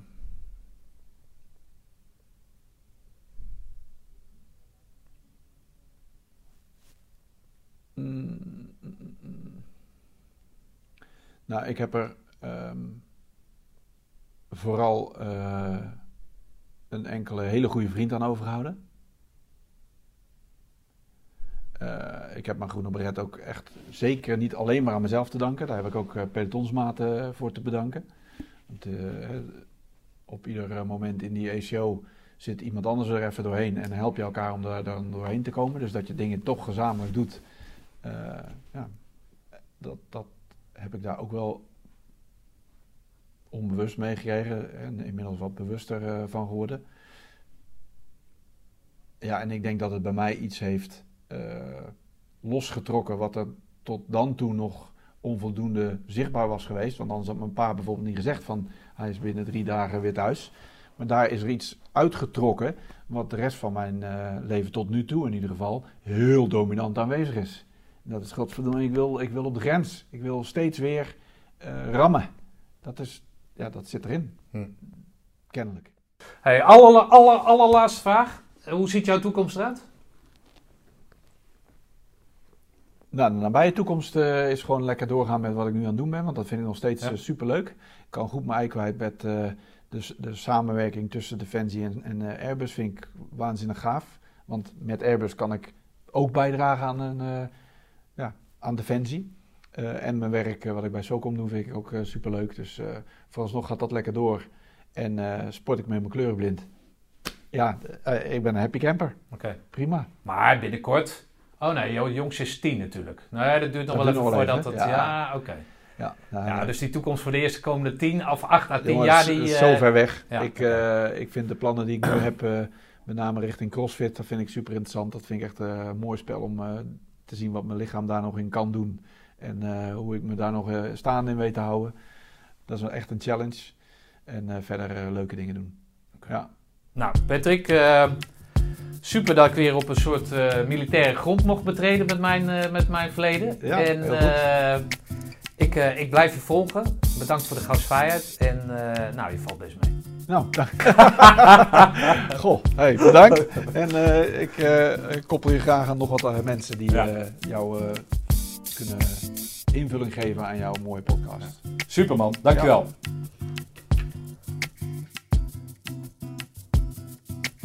Nou, dat was hem dan weer. Een bevlogen vent. Een mooi verhaal. Patrick, ik wens je veel grenzen toe, opdat jij er met je niet aflatende enthousiasme doorheen kan rammen.